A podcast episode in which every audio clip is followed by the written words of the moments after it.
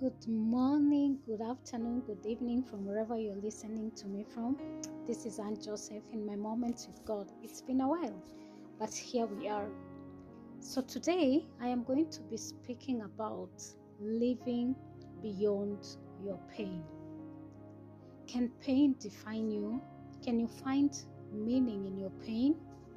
Does pain sometimes even make sense?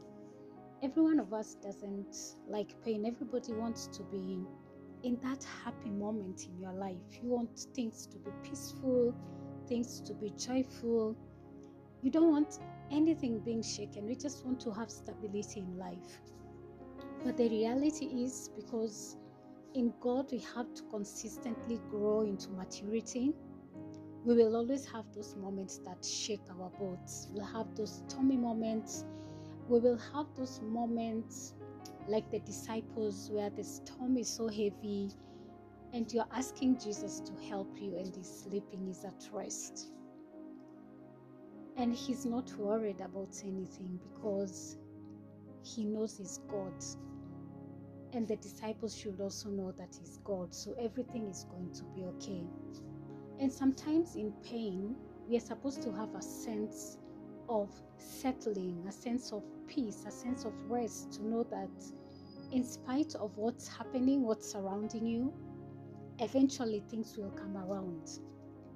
Why will they come around? Because you have God in your life who is King, who is Lord, who the earth and all its fullness belongs to Him, the God who is victorious, the God who rose again on the that day the God who says in His Word that the same power that raised Jesus from the dead is well able to give life to your mortal body. So that power is still existent in your life to just move and change things for your sake and for your good.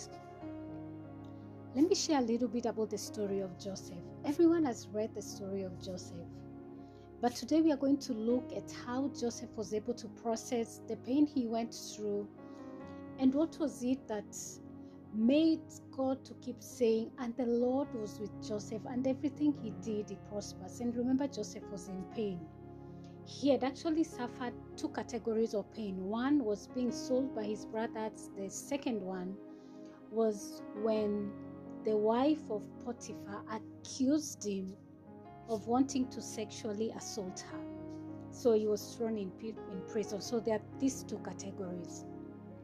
So the brothers of Joseph didn't like him, didn't like the vision he shared, didn't like that he was his father's favorite.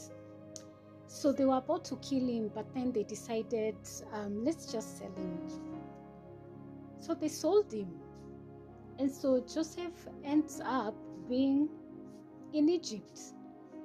And so you can imagine, I always tell people you have to read the Bible while putting your mind and your emotions in it. Let's bring it home. Imagine your siblings selling you off. Like they completely hate you, they completely don't like you, and they sell you off, and they don't care. And they actually lie to your parents or your father that you literally died. Can you can you process that pain? Can you imagine that pain? So there he goes. And so he's sold, and so he goes to Egypt. And so you can imagine the pain he was going through. You can imagine the sadness, the disappointment.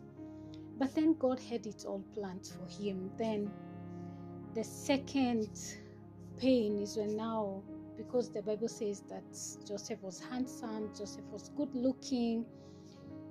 And so the wife of Potiphar again accuses him and is thrown to prison.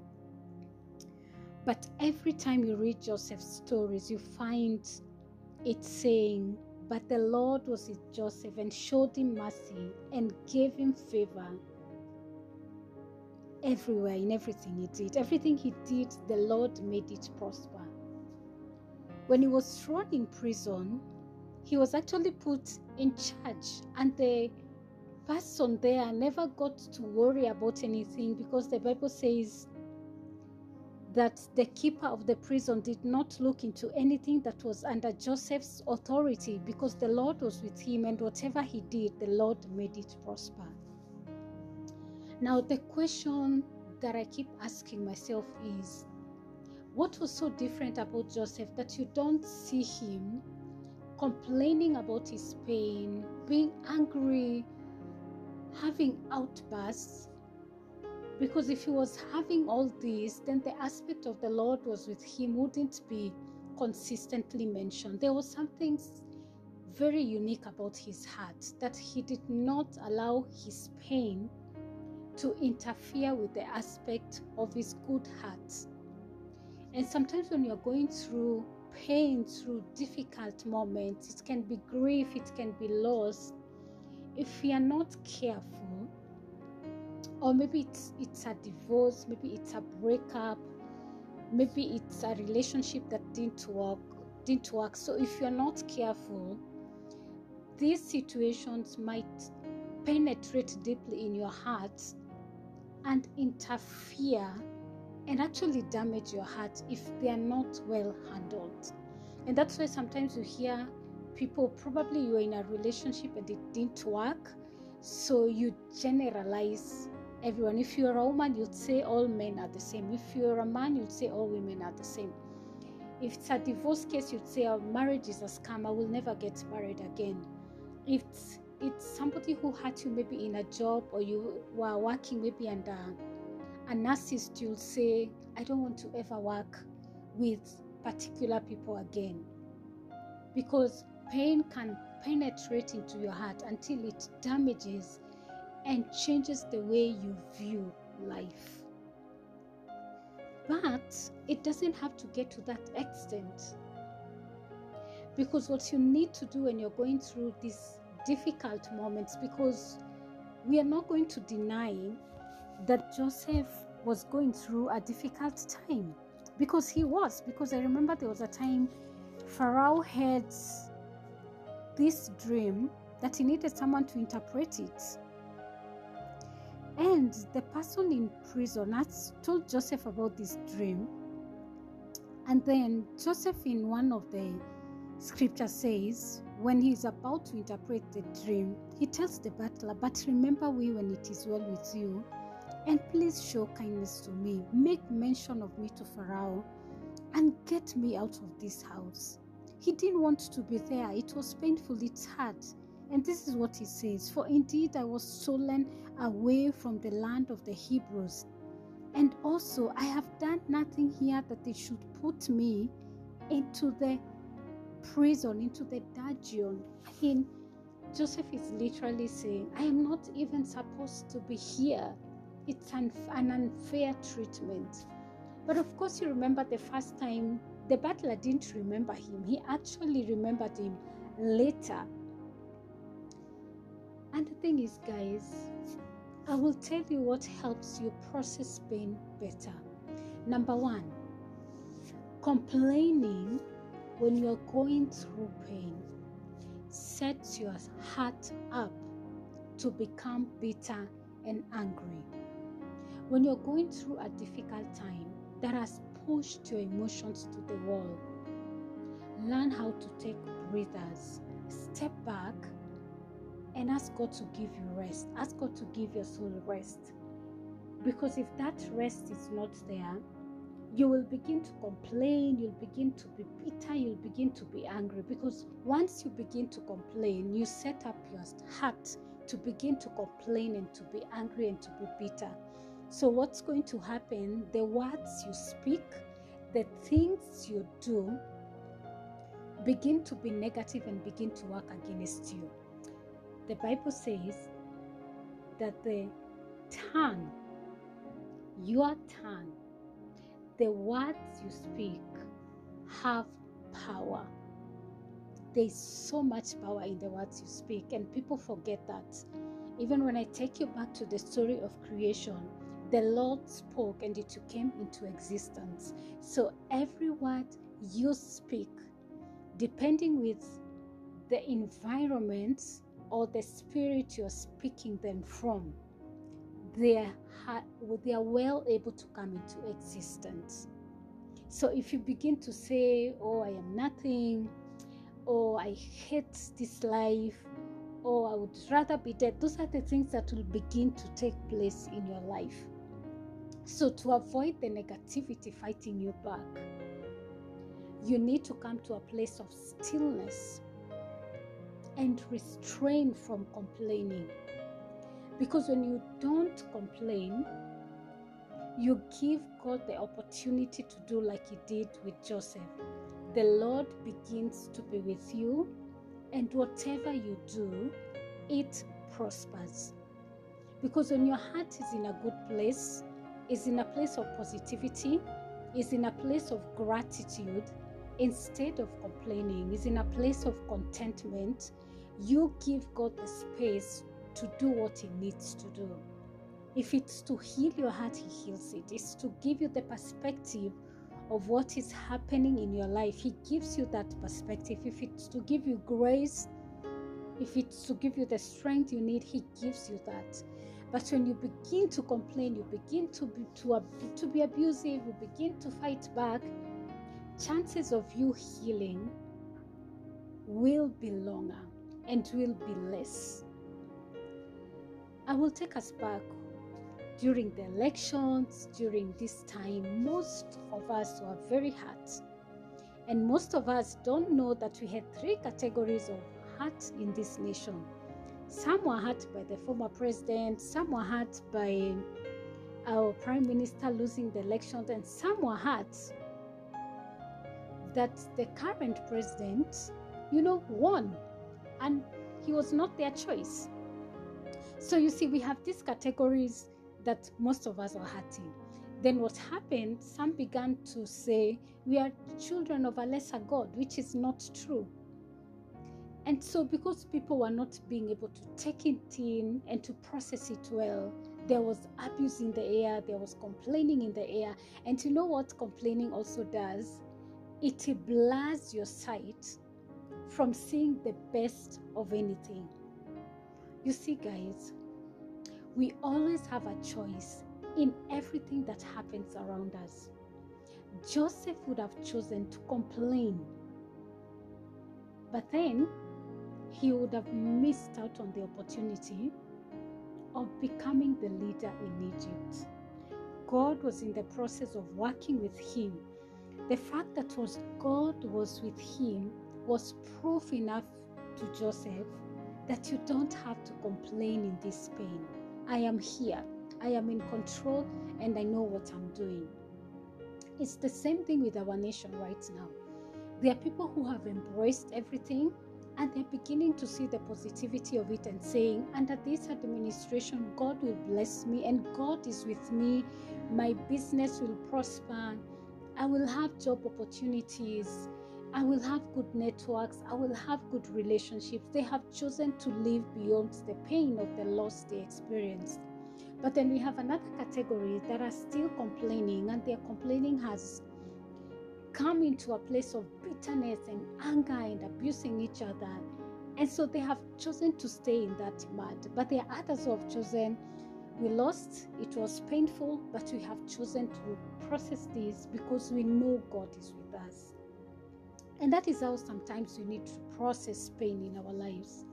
And that is how I've also personally learned how to process pain in my life. I have had losses, I have had to work for bad bosses, I have had, you know, rejection.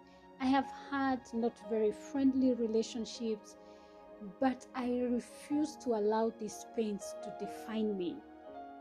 For example, if I had a bad man that crossed me badly and maybe ghosted me, maybe just the relationship didn't work well, I personally refuse to say that all men are bad. It's if I do that, I'm denying myself an opportunity to love again and to experience a good love that will come my way. So I process that pain by believing that God is with me and whatever I do as I continue, it will prosper. God will heal me, God will bring me good love. And so that's the case. So the question is how do you process your pain? Can you be able to come out of a place of complaining so that you don't have to sabotage yourself in anger and bitterness and lose good, amazing opportunities that are just in front of you. The second part is to learn obedience through the things that we suffer. In Hebrews 5 8, it says, Though he was a son, it talks about Jesus, though he was a son, yet he learned obedience through the things which he suffered. How do you learn disobedience? It's by doing what is right no matter how much your emotions are pushing you to the wall. You can imagine Jesus, he was betrayed by Judas, he was denied by Peter, he was crucified, and they chose Barabbas over him. But when you look at Jesus' life, which he's teaching us by example, he chose to love he chose not to abuse. Can you remember that time when Peter cut the ear of one of the guys who had come to pick Jesus? Jesus returned the ear because he was just teaching that you don't deal with things like that. And so you have to learn how to be obedient as you're suffering. Do what is right through the grace of God. Be kind be merciful. You know, keep slander away from you, keep gossip away from you, in spite of how deep people have hurt you. Let God handle it. I believe God is the best vindicator ever. And the reason why He vindicates the best and how He comes in to vindicate for you the best is when you give Him the space to do so. One of the things I love, love doing in my life that I have had to practice over and over until I got it is the aspect of silence. Silence is such a great, great, good weapon. But for you to have this trait of silence, you got to learn how to push your emotions back. Because remember, we are human. So when people hurt us, when people push you to the wall, it's normal for our emotions to come up and want to fight back. But you can have self control. The Bible says, I've not given you a spirit of fear, but of power, of love, and of a sound mind. It's an aspect of self control. I've given you self control. So you are able to push back and be quiet and be silent. Silence has a way of allowing you to think through the issue. Because when you react, when you push things in the wrong way, it will always work against you at some point in your life. And this is how sometimes we lose opportunities. I always tell people whatever you write on Facebook, it never forgets. And so you may write something right now in your space of anger, in your space of, you know, these are my rights, you know, you may abuse even leaders, and then one day you walk into an interview and they pull out your Facebook because it never forgets, and you lose a very, very good opportunity.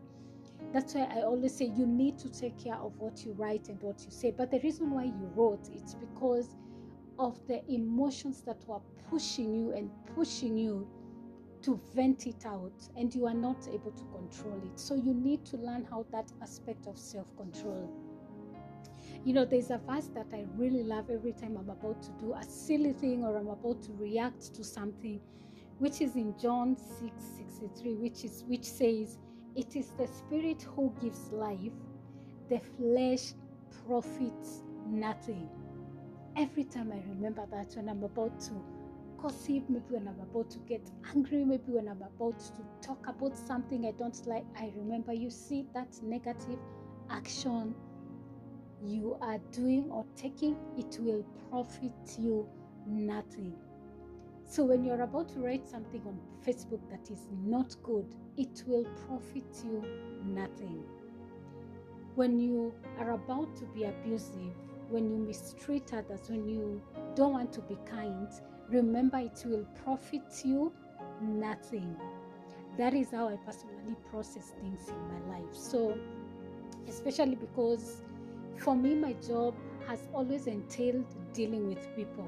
So when I'm about to do something to someone, I'm like, this will profit me nothing. It's the spirit that gives life. So anything I do that is right, that is led by the Spirit, it gives me life. Anything that I do opposite that, it profits me nothing. So today, my question to you is Are you able to live beyond your pain? First, by refusing to complain. Secondly, by learning obedience through the things you suffer. And thirdly, remembering that flesh profits you nothing. Every pain comes to mold us and shape us. At the end of it all, the Bible says in Romans that God works all things for our good because we are called according to his purpose. He works everything out for good. So the pain may look messy, the things may look messy, but he works out everything for our good. Do not allow the pain to lead you to anger, to bitterness, to lead you to disobedience, to lead you to profit nothing. You got to profit well by the grace of God from every pain.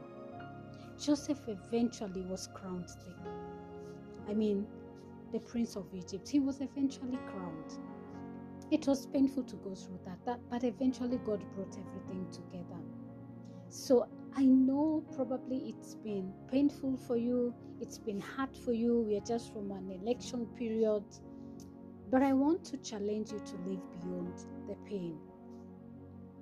Begin to pray for the nation. Begin to speak well over yourself and your family. Begin to see things positively, no matter how bad it hurts.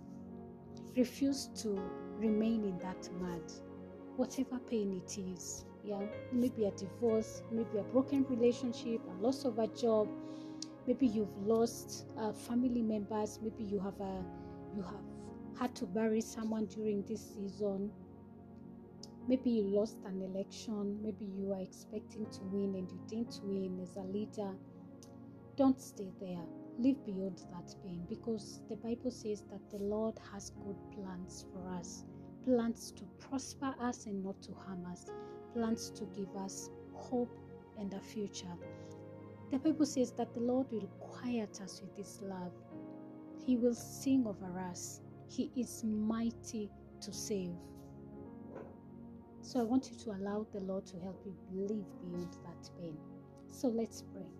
Lord, we are thankful for today that there is nothing that happens in our lives that is beyond you, that you don't see, even when we are in our mother's womb, you had already numbered, numbered our days, and our times are in your hands. So every single day is recorded in your book. The days will hurt, the days will be happy, the days will be joyful. All these, God, you know, nothing, nothing takes you by surprise. And so today we pray that you may help us to live beyond pain by refusing to complain, by being obedient to do the right thing. Even when it's difficult, you Give us that grace because your word says that you cause us to act and to will according to your good purpose. The Lord will remember the flesh profits us nothing. That it's your spirit that gives life. So help us to do what is right and to keep walking. Like Joseph, I pray this will be our testimony, testimony, Lord, that God, because you are with us, whatever we do, it shall prosper because you're with us. The pain will prosper, the disappointments will prosper because you, God, our Father, you are with us. And all will work out for our good. So, Lord, thank you for today. In Jesus' name we pray. Amen. So, thank you. Catch you up next time. Bye bye. Good morning, good afternoon, good evening from wherever you are listening to me from. This is Anne Joseph in my moment with God and happy new year we haven't had a time for podcasts uh, this year but now we have um, in february. So welcome and i'm glad that you get to listen to me today. So today we're going to be talking about our words. Do your words um, give life or your words destroy people's lives? You know this week i've been meditating on as the week started I kept thinking about the words we write through the post we post, or through the messages we send people, or through the way we speak. So it can be through writing, or it can be you audibly speaking to people. How do people take your words? When you speak, do people experience life? Do people feel built up or people feel discouraged?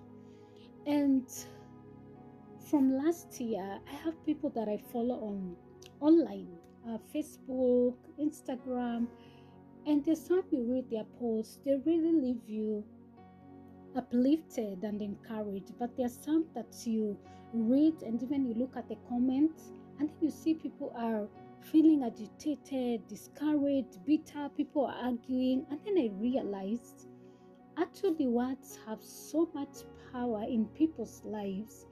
And that's why the Bible says that life and death are in the power of the tongue.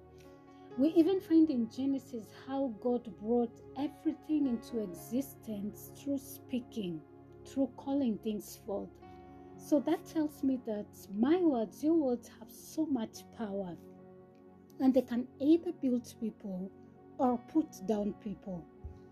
And so I am we are going to be talking about that and processing that together. Proverbs 18:21 says, "Those who love to talk will experience the consequences, for the tongue can kill or nourish life." So every word you speak, the question should always be is it killing or nourishing a life? Jesus said in Matthew 12, he was talking to the people he was ministering to from verse 34. You offspring of vipers, how can you speak good things when you are evil, wicked? For out of the fullness, the overflow, the superabundance of the heart, the mouth speaks. Most of the time, you may post something, you may write something, but whatever you write, or you post or you say, it's a reflection of what is in your heart. You may be saying something about um, love, or you may be talking about something about relationships, but the way you write it, the way you express it, it tells what is in your heart. I want to tell you the truth. Nobody speaks what is not in their hearts. Whatever a person writes, it's a hundred percent what is in their hearts. That's why Jesus said, Out of the abundance of the heart, the mouth speak. In verse 35, it says, The good man from his inner good treasure flings forth good things. The evil man, out of his inner evil storehouse, flings forth evil things.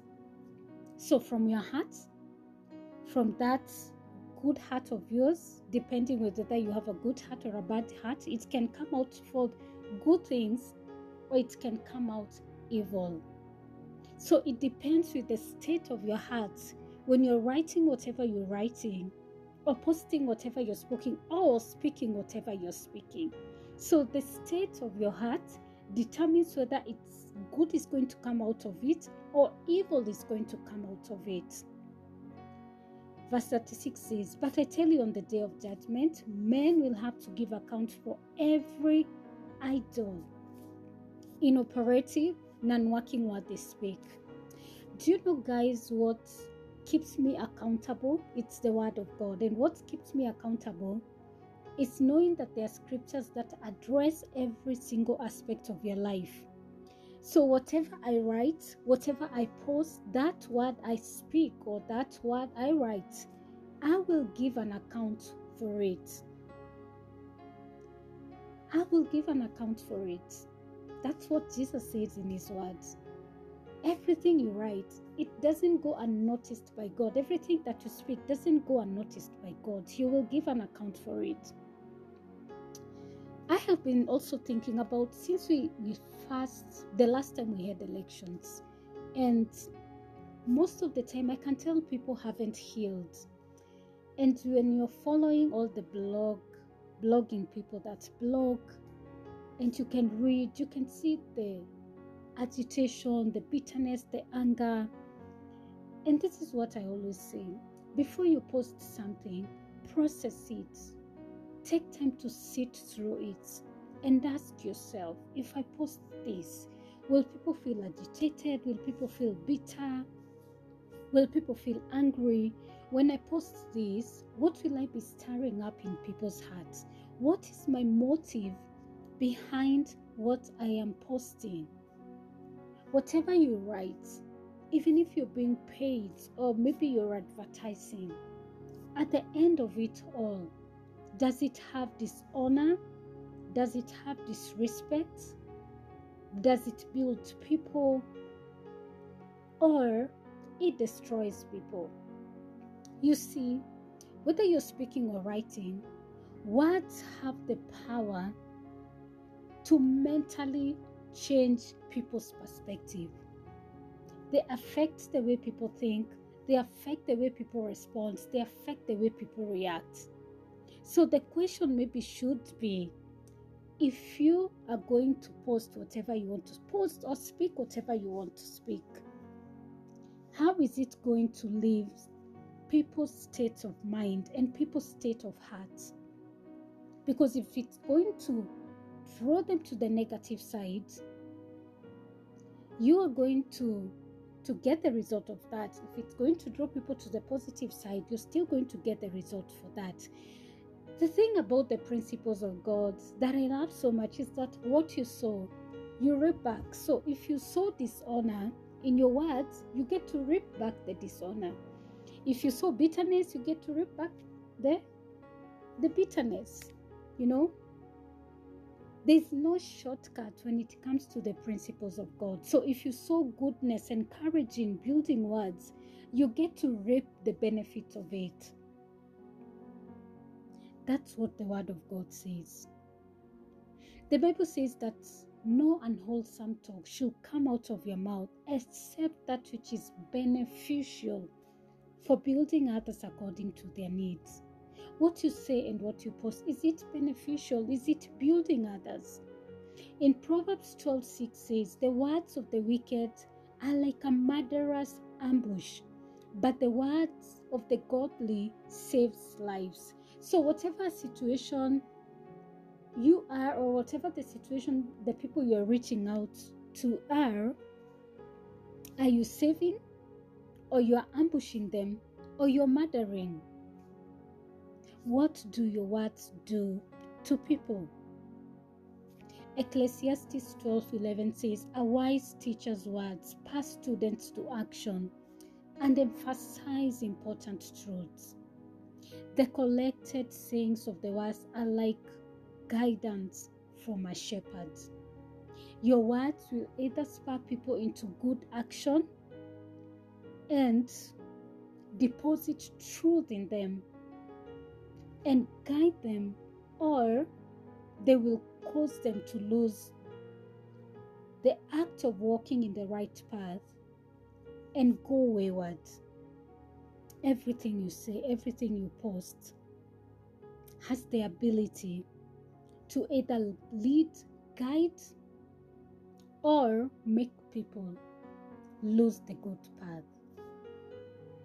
It can be a history post, it can be a, a government you're criticizing, it can be someone you're talking about, but do those words that you're posting lead people to good action and deposit truth in them. When you post something about someone, are you posting for people to experience truth, to know, to learn, or you're misguiding people? In Psalms 19:14, David said, May the words of my mouth and the thoughts of my heart be pleasing to you, O Lord, my rock and my redeemer. David didn't want his words not to be pleasing to the Lord. And this brings me to a scripture I love so much that whatever you do, whatever you say, do it as unto the Lord and not unto men. Why do you post what you post? Why do you speak what you speak? What is the motive behind it? Do you want to build or you want to destroy? Do you want to guide or you want people to lose the good path that they are walking in. When you speak good words, when you write good words, in Psalms 5:21 it says, "His words are as smooth as cream, but in his heart is war. His words are as soothing as lotion, but underneath are daggers. Are your words smooth and they don't cause war? war?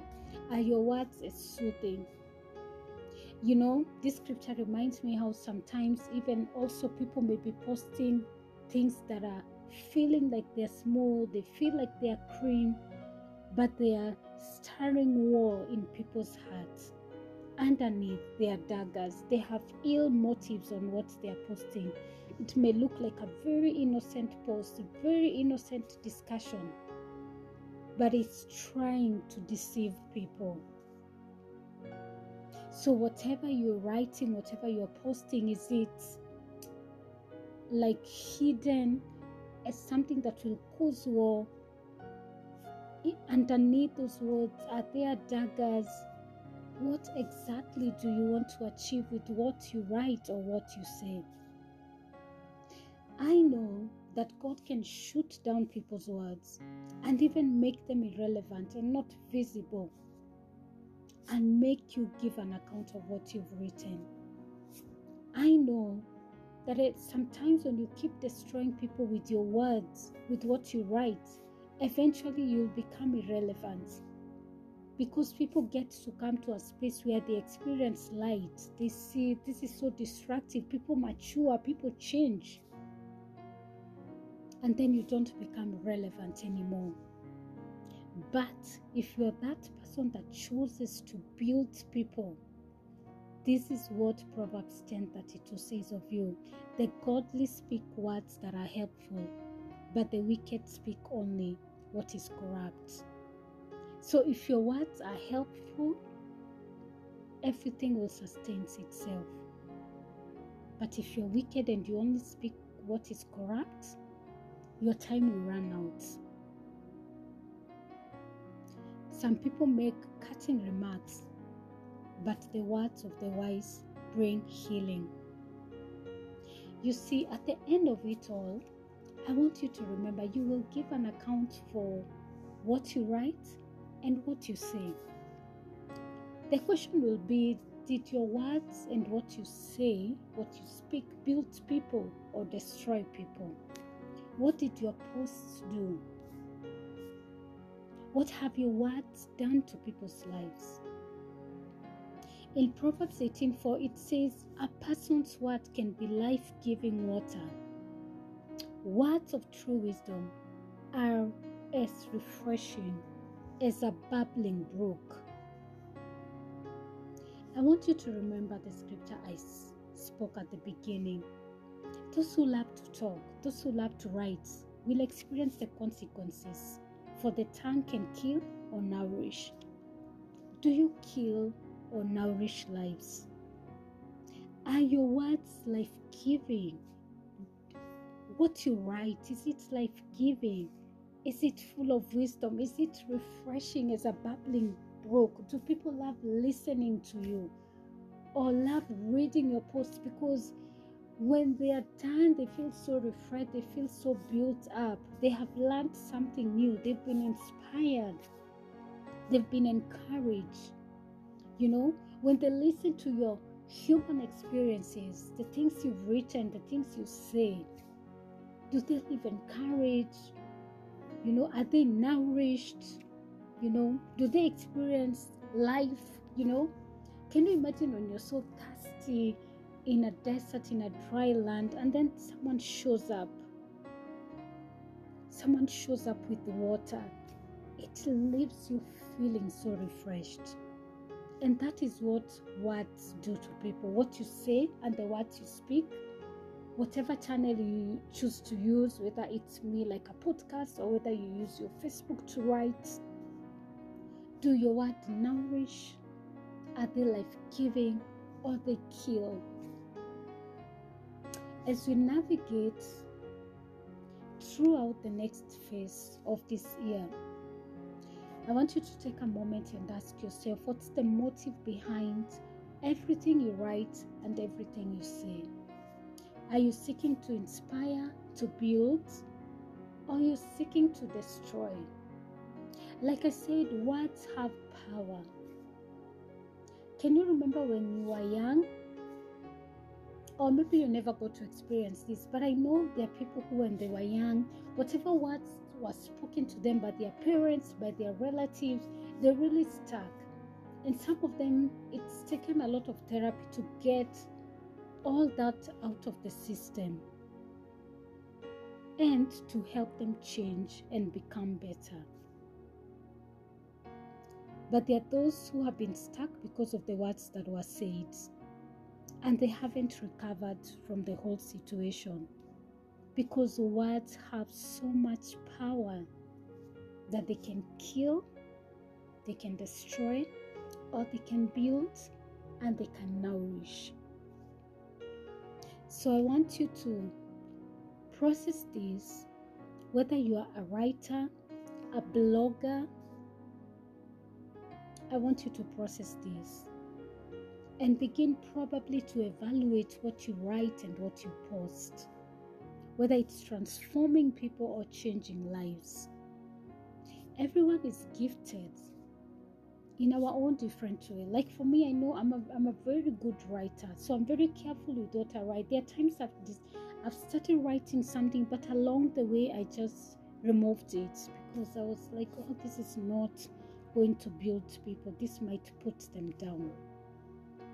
So I want you to think about that and ask is this uh, building lives? Is it nourishing?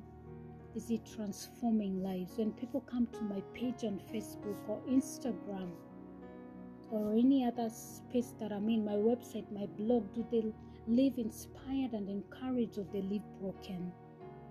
We all have stories to tell, but at the end of it all, I pray that the words of your mouth and the meditation of your hearts will be acceptable to God, that you will seek to please God in your writing, in your talking, you will seek to please God as you help and build His people. I pray that your words will not destabilize people, will not cause people to gossip, will not cause people to be bitter, agitated, and angry. I pray that your social media spaces will be spaces of influence, of encouragement, of uplifting, of building, where lives can be transformed and changed. Remember the scripture that I've read that your words can nourish or your words can kill. Let's pray. Lord, I pray that the words of our mouth and the meditation of our hearts will be acceptable to you, Lord. That whatever we post, whatever we speak, will build others, will encourage others, will inspire others, Lord. That, Lord, no unwholesome talk shall come out of our mouth except that which is beneficial for building others according to their needs. The Lord will remember that we are going to give an account for every idle word we speak. And we remember out of the abundance of the heart the mouth speaketh. So remember that to always make sure that our hearts are pure and that we are speaking from a place of purity and from a place of good hearts. The Lord, with our words, we will honor, we will respect, and we will give you glory. Thank you, Lord, that you're taming our tongues. You're teaching us how to restrain ourselves to speak what is right and to write what is right. I thank you for your grace to be better in this area. The Lord, we will bring you glory and honor. In Jesus' name I pray. Amen. Thank you for listening. We'll catch up with you again next time. Bye bye. Good morning, good afternoon, good evening from wherever you are listening to me from. This is Anne Joseph in my moments with God. And Happy New Year. We haven't had a time for podcasts uh, this year, but now we have um, in February. So, welcome. And I'm glad that you get to listen to me today. So, today we are going to be talking about our words. Do your words um, give life or your words? destroy people's lives. You know, this week I've been meditating on, as the week started, I kept thinking about the words we write through the post we post, or through the messages we send people, or through the way we speak. So it can be through writing, or it can be you audibly speaking to people. How do people take your words? When you speak, do people experience life? Do people feel built up or people feel discouraged?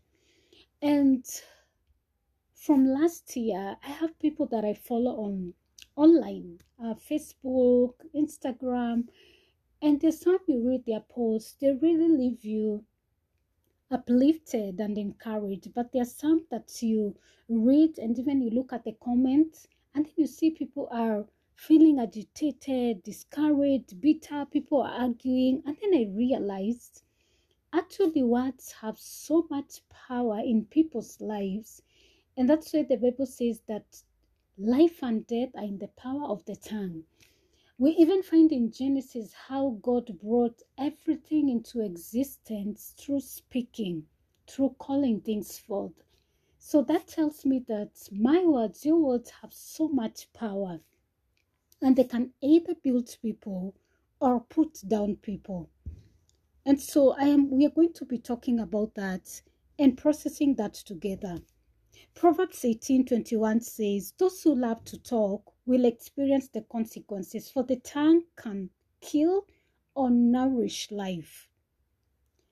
So every word you speak the question should always be is it killing or nourishing a life? Jesus said in Matthew 12, he was talking to the people he was ministering to from verse 34. You also offspring of vipers, how can you speak good things when you are evil, wicked? For out of the fullness, the overflow, the superabundance of the heart, the mouth speaks. Most of the time, you may post something, you may write something, but whatever you write, or you post, or you say, it's a reflection of what is in your heart. You may be some, saying something about um, love, or you may be talking about something about relationships, but the way you write it, the way you express it, it tells what is in your heart. I want to tell you the truth. Nobody speaks what is not in their hearts.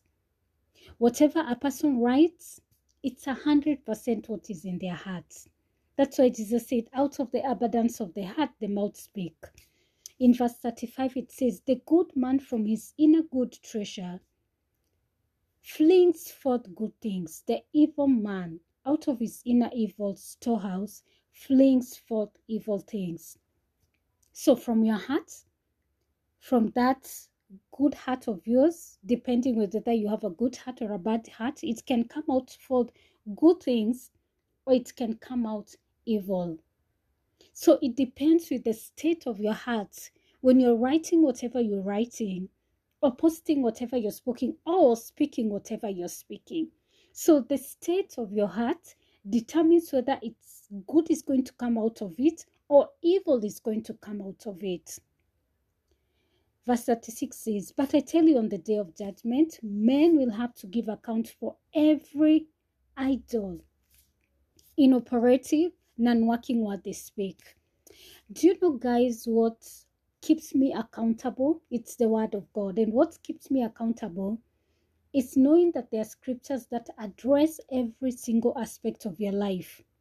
So, whatever I write, whatever I post, that word I speak or that word I write, I will give an account for it. I will give an account for it. That's what Jesus says in his words. Everything you write, it doesn't go unnoticed by God. Everything that you speak doesn't go unnoticed by God. You will give an account for it.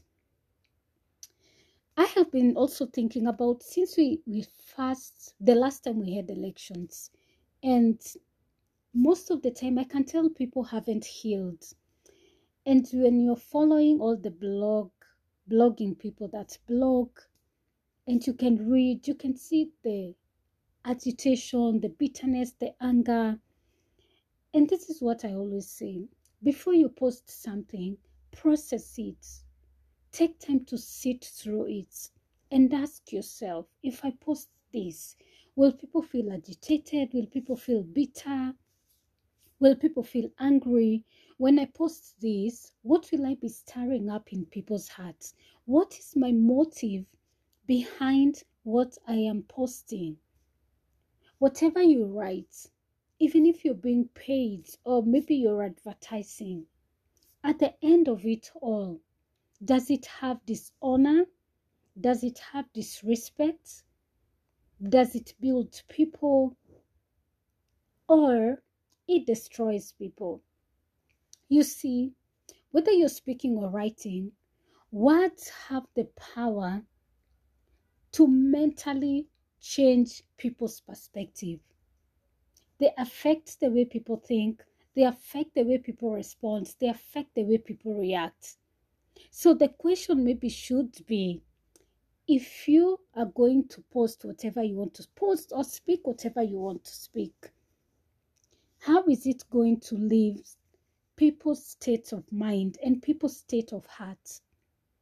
Because if it's going to draw them to the negative side, you are going to to get the result of that. If it's going to draw people to the positive side, you're still going to get the result for that. The thing about the principles of God that I love so much is that what you sow, you reap back. So if you sow dishonor in your words, you get to reap back the dishonor. If you sow bitterness, you get to reap back the the bitterness.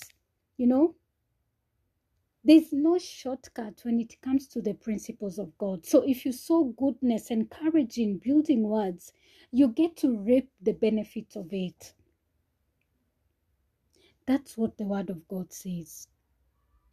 The Bible says that no unwholesome talk should come out of your mouth except that which is beneficial for building others according to their needs. What you say and what you post, is it beneficial? Is it building others? In Proverbs 12 6 says, The words of the wicked are like a murderer's ambush, but the words of the godly saves lives. So, whatever situation you are, or whatever the situation the people you're reaching out to are, are you saving, or you are ambushing them, or you're murdering? What do your words do to people? Ecclesiastes 12:11 says, "A wise teacher's words pass students to action and emphasize important truths. The collected sayings of the wise are like guidance from a shepherd. Your words will either spur people into good action and deposit truth in them and guide them, or they will cause them to lose the act of walking in the right path and go wayward. Everything you say, everything you post has the ability to either lead, guide, or make people lose the good path. It can be a history post, it can be a, a government you're criticizing, it can be someone you're talking about, but do those words that you're posting lead people to good action and deposit truth in them? When you post something about someone, are you posting for people to experience truth, to know, to learn, or you're misguiding people? In Psalms 19:14, David said, May the words of my mouth and the thoughts of my heart be pleasing to you, O Lord, my rock and my redeemer. David didn't want his words not to be pleasing to the Lord. And this brings me to a scripture I love so much that whatever you do, whatever you say, do it as unto the Lord and not unto men. Why do you post what you post? Why do you speak what you speak? What is the motive behind it? Do you want to build or you want to destroy? Do you want to guide? Or you want people to lose the good path that they are walking in?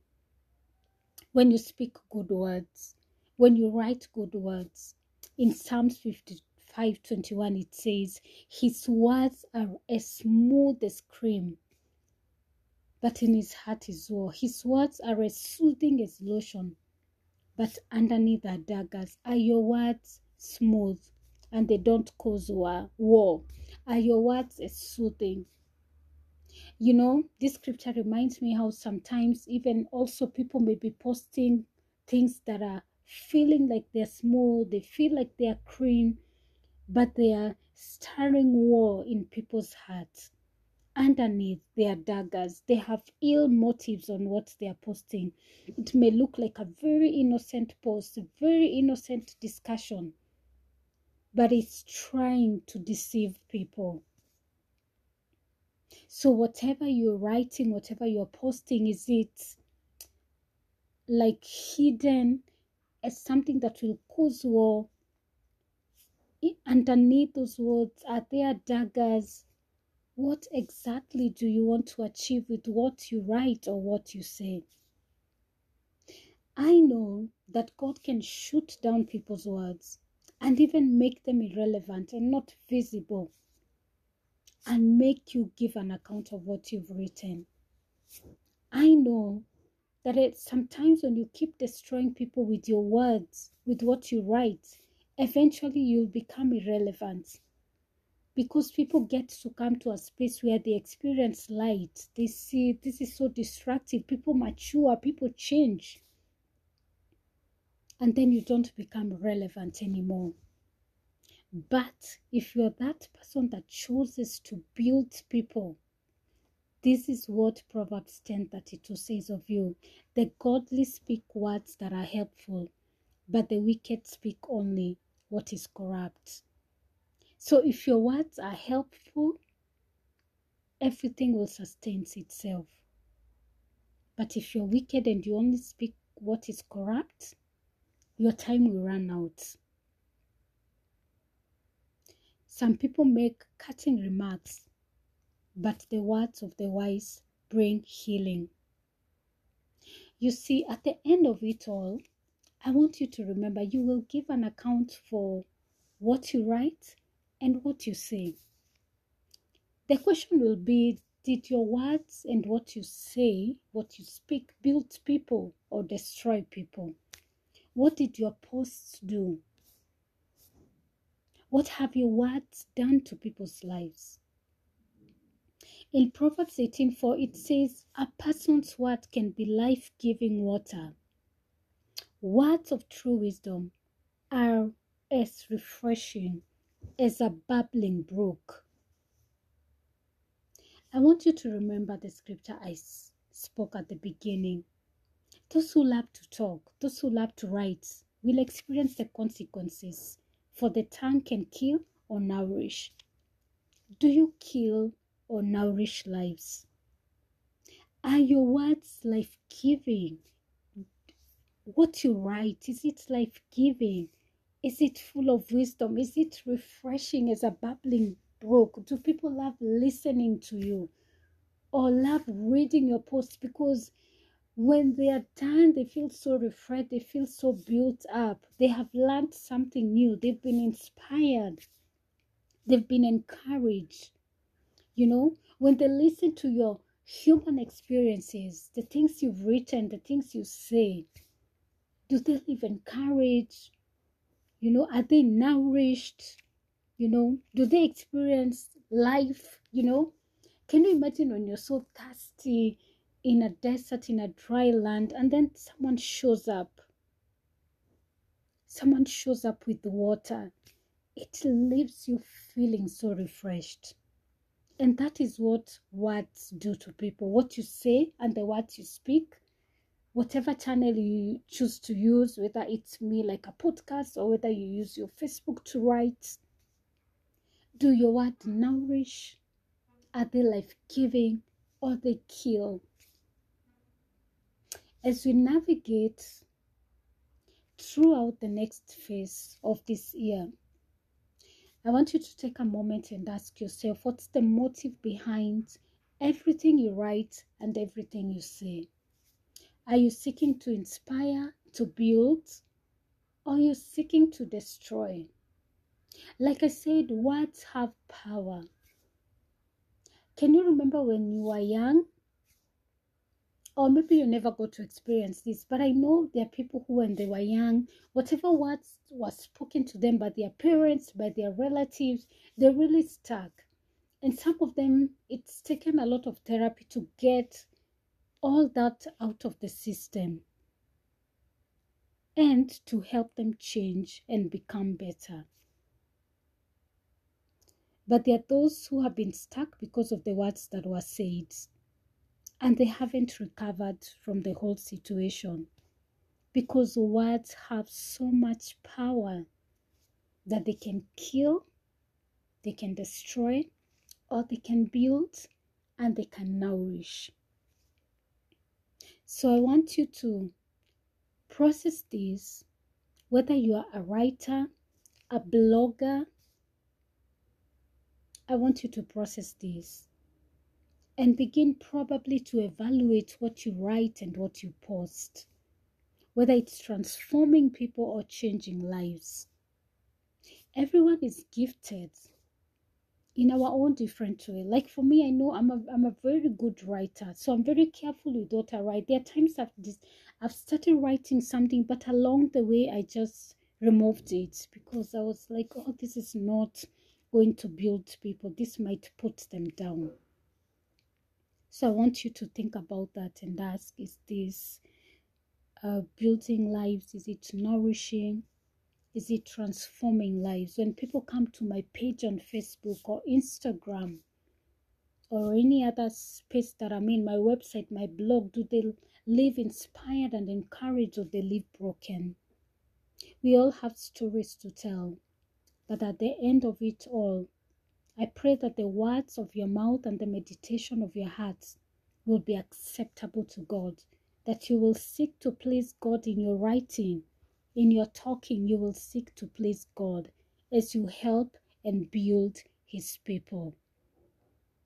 I pray that your words will not destabilize people, will not cause people to gossip, will not cause people to be bitter, agitated, and angry I pray that your social media spaces will be spaces of influence, of encouragement, of uplifting, of building, where lives can be transformed and changed. Remember the scripture that I've read that your words can nourish or your words can kill. Let's pray. Lord, I pray that the words of our mouth and the meditation of our hearts will be acceptable to you, Lord. That whatever we post, whatever we speak, will build others, will encourage others, will inspire others, Lord. That, Lord, no unwholesome talk shall come out of our mouth except that which is beneficial for building others according to their needs. The Lord will remember that we are going to give an account for every idle word we speak. And we remember out of the abundance of the heart the mouth speaketh. So remember that to always make sure that our hearts are pure and that we are speaking from a place of purity and from a place of good hearts. The Lord, with our words, we will honor, we will respect, and we will give you glory. Thank you, Lord, that you're taming our tongues. You're teaching us how to restrain ourselves to speak what is right and to write what is right. I thank you for your grace to be better in this area. The Lord, we will bring you glory and honor. In Jesus' name I pray. Amen. Thank you for listening. We'll catch up with you again next time. Bye bye.